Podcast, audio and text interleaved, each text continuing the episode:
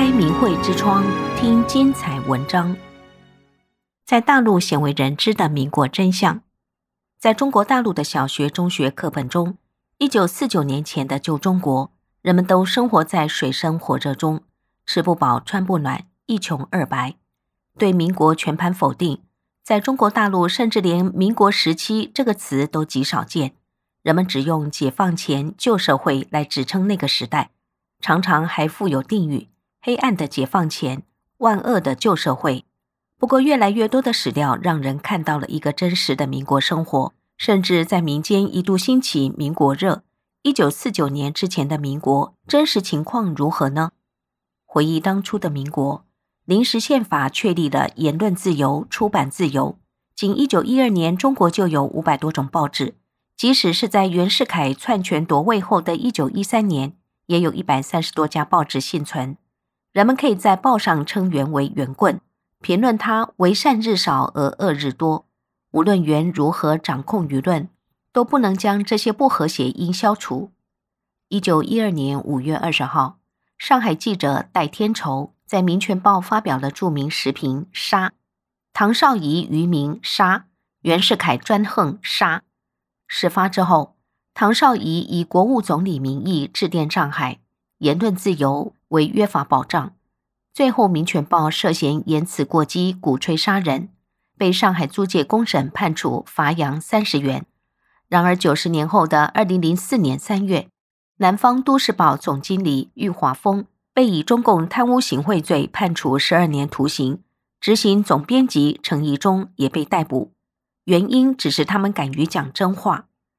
国民党政府统治时期，则秉承了北洋政府对知识分子尊重的传统，对其人格、知识和信仰都保持了一定的尊敬，同时给予了相当高的待遇。一九三七年前，大学教授每月工资为四百到六百元，城市中学教师一百六十到两百元，小学教师二十二到五十五元。这是一个什么概念呢？当时北大图书管理员月薪为八元。工人为十到四十元，北京四合院一个月租金为二十元，一个四家之口，每个月六十银元就可以维持相当不错的生活。当时的教授还可以自由流动，根本没有编制、档案、组织关系之类的约束，自然办报纸、出版杂志、示威游行也是相当自由的。如中共就可以在国民党统治区内办报纸、出版书籍，宣扬其思想，污蔑国民党。并组织学生抗议政府。据安徽大学校史记载，一九四九年之前，即使在内战时期，每名大学生不仅是免费教育，还可以获得教育部的二十元助学金。这二十元除了够自己花费之外，还可以补贴家用。不过，受共产党的鼓动，学生们还上街高喊反饥饿、反迫害。中共接管之后，助学金立刻没有了，伙食下降到可怜的程度。中共利用了民国时期的新闻舆论自由，鼓吹民主自由，反对一党独裁，迷惑了人心。然而，在一九四九年之后，却施行报禁、党禁，唯恐百姓有任何的言论表达空间。一九四九年前的旧中国，人们都生活在水深火热中，吃不饱，穿不暖，民不聊生，饿殍遍野。这是中共过去数十年深深印刻在民众头脑中的印象。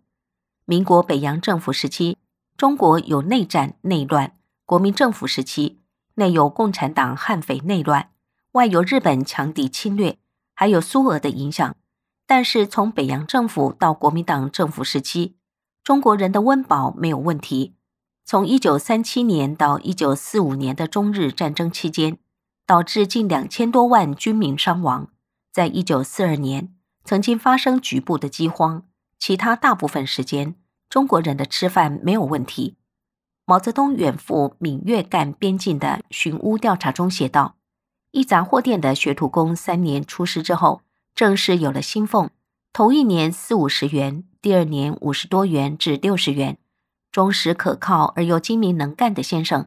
老板把生意完全交给他做，赚的钱分红利给先生，赚得多分三成，赚得少两成。”再少也要分一成。当然，对这种和谐的劳资关系，一向强调以阶级斗争为纲的毛泽东抨击道：“他们的阶级关系原来是那样的模糊。青岛党史资料中记录着：一九二八年，青岛纱厂女工日工资最高零点七三元，最低零点一八元，平均零点四五五元，一个月是十三点六五元。而一九二九年，山东各省一等警察队巡长的月工资是十二元，比工人的平均工资还低。另据一九三四年七月一日出版的《劳工月刊》载文指出，当时武汉一般工人的月工资平均十五元，大多数是女工的第一、裕华、正环三大纱厂，工人一点五万，工资人均二十元。以一九二七年至一九三七年相对稳定的时期来看，在北京一块钱可买三十斤大米、八斤猪肉，高薪的教授不必说了。就连工人等普通市民的生活也都说得过去，这一切的得来却是不易的。当时政府在国家预算中每年要负担的前清遗留国债占百分之三十二，军费支出占百分之四十，建国经费不到百分之三十。而且由于军阀割据，各省之间连度量衡的尺度都不一样。一九二八年，民国统一度量衡时发现，吉林的一尺。仅为河北的两寸长，杭州的秤跟邻省江苏的秤就差了七倍之多。在一九一一年至一九三六年间，全国人口从四点一亿增长到五点三亿，年均增长率达到百分之一点零三。尽管抗战时期又一次导致人口下降，但一九四九年年底仍达五点四亿。据此，学者侯阳芳认为，整个民国时期的全国人口增长速度之快，可能是中国历史上前所未有的。翻阅近代一九一一年辛亥革命、清朝灭亡时的史料，原来一直以为当时全国各地局势一定是一片混乱。后惊奇地发现，面对改朝换代的巨变，中国各地包括大城市在内，除了局部地区的少数战斗与官方的改旗易帜之外，城乡民众的生活大都比较平静，没有大的社会动荡发生。军阀割据。但是对于管辖属地却是呵护有加，彼此战争带来的战火、士兵伤亡，却并不毁灭性的破坏对方的民生民用，因为军阀也不糊涂。如果双方都毫无底线的破坏对方的资源，两边很快就是鱼死网破、山穷水尽。一九二七年十月，涿州之战打响，奉喜公尽系军阀手，围城一月，城中两缺。在红十字会的协调下，双方停战，打开城门，放出俘虏，然后再战。围城两月，城中存粮尽，最后谈判，守方决定仿照三国时降汉不降曹的办法投降。涿州之战，双方投入数万兵力，恶战两月。令人尊敬的是，两边都不以百姓为筹码。一九五九年至一九六一年，在和平年代。中共搞共产主义，试验大跃进，废弃农耕，大炼钢铁，导致饿死三千多万人。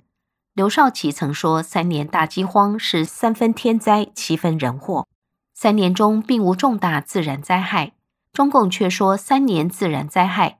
民众生活困苦至极。在此期间，蒋介石不但放弃反攻机会，更训示国府旧总拟定救济办法。”号召台湾省人民每人省下一元钱支援大陆，无奈北京方面不提供港口接受援助粮食等，国军唯有用空投、空飘、海飘向大陆难包放送各类物资。在中共看来，维护伪光正的形象，胜于千千万万百姓的生命。打土豪分田地，这是半个多世纪前中共土改的口号。这一口号蛊惑了成千上万的农民。中共派出工作组，每到一处，中共必鼓动一些人编故事、作伪证、假诉苦、无中生有，人为地挑起矛盾和制造仇恨，制造恐怖和血腥，以其巩固其基层专制政权。中共曾广为宣传四大恶霸地主刘文彩、黄世仁、南霸天和周扒皮。有人认为这些文学形象在现实中都有原型。然而，原型主人翁没有一个是恶人，所谓的事迹都是捏造的，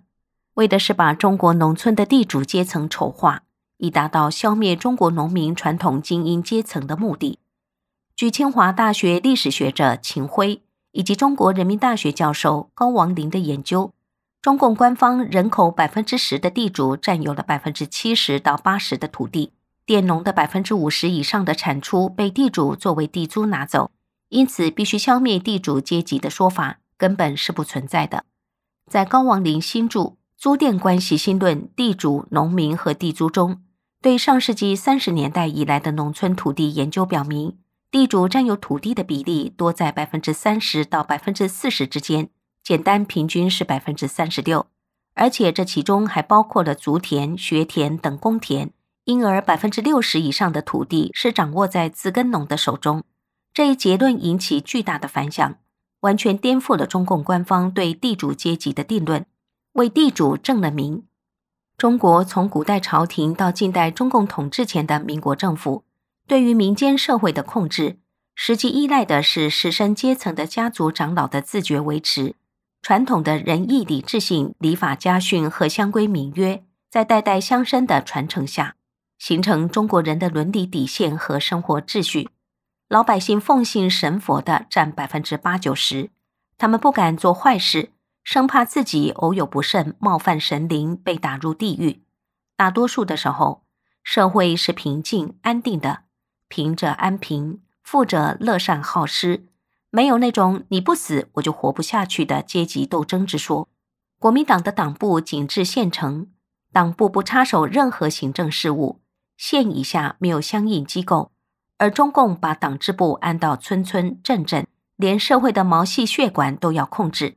党的机构从中共中央一直建到穷乡僻壤，无处不在。在破坏掉原有的家族为基础的农村秩序之后，中共用枪杆子控制土地分配，不搞阶级斗争的人就没有活路。直至今天，中国的农村，中共说征收哪一块土地，村干部、乡干部、派出所、党员无不形成一个密集的权力网络，用尽种种手段逼迫农民交出土地，农民喝敌敌畏自杀，上访被非法拘押，层出不穷。从小学课本、电影、电视中，数十年来，中共宣传国民政府不抗日，四大家族贪污抗战物资。在一九四五年之后的内战期间，中共文人陈伯达写出了《中国四大家族》，提出蒋宋孔陈四大家族垄断中国经济的命脉，借抗战名义聚民财入私囊，并且估算这四个家族有两百多亿美元的财产。该书宣传效果极强，当时的中国人基本上都相信中共的宣传效果，甚至让美国政府以及媒体信以为真。美国《纽约时报》记者康斯坦丁·布朗真的做了同样的攻击和报道，说有人告诉他，孔祥熙和宋子文在美国拥有八亿五千万的财产。一九五零年五月十号，上议院国会记录中公开孔祥熙写给国会的信。我完全同意让美国国务院或财务部公开我个人在美国所有的私人财产。宋子文在信中写道：“我绝不反对美国财务部或政府公布我所有财产。”在孔祥熙、宋子文强烈要求下，美国参议院外交委员会和财政部用了很长的时间调查以后，公布了一个华人在美资产的材料。资料统计的在美全部华人的资产。最终，所有华人在美国银行的存款不超过五千万美元，其中最大的存户只有一百多万美元。对以上事件，美国对华政策委员会后来发出一封信给六百五十家报社的编辑，要求美国国务院公布所有关于四大家族在媒体上争论的详细资料。结果，美国国务院没有任何一点数据可以提出来，因为他们根本就没有证据。在中国大陆的人，由于中共对信息封锁，并看不到这些事情的原委，仍然被谎言欺骗，说国军不抗日。在电影《八佰》播映之后，无数人潸然泪下，内心无比震撼。然而，在网络上，在报纸上，中共却不停地抹黑八百壮士的义行。事实摆在那里，人们嘴上不能说，但心里都明白怎么回事。谁真抗日，谁假抗日，早就水落石出了。国民政府曾在湖南衡山修建南岳忠烈祠，纪念截至一九四三年阵亡的一百四十万国军将士。但是，这座象征中华民族浩然正气的忠烈祠，却先后遭到日寇在一九四四年和中共文革时的恶意毁坏，直到一九九二年才重造了一个赝品，用以替代。由此可见，中共对于真相是多么的恐惧。历史早已证明，默写的谎言改变不了血写的事实。旧中国是谎言，新中国是面具。自一九四九年之后，三反、五反、反右、文革、六四、迫害法轮功等等，中共用恐惧与谎言把真相封锁在黑箱，夺走了一代又一代人的记忆。然而，天自有道，天理寻常，否极泰来，物极必反。中共即将从历史的舞台消失。一个艳阳高照的中华将重归于世。听众朋友，订阅明慧之窗，为心灵充满光明与智慧。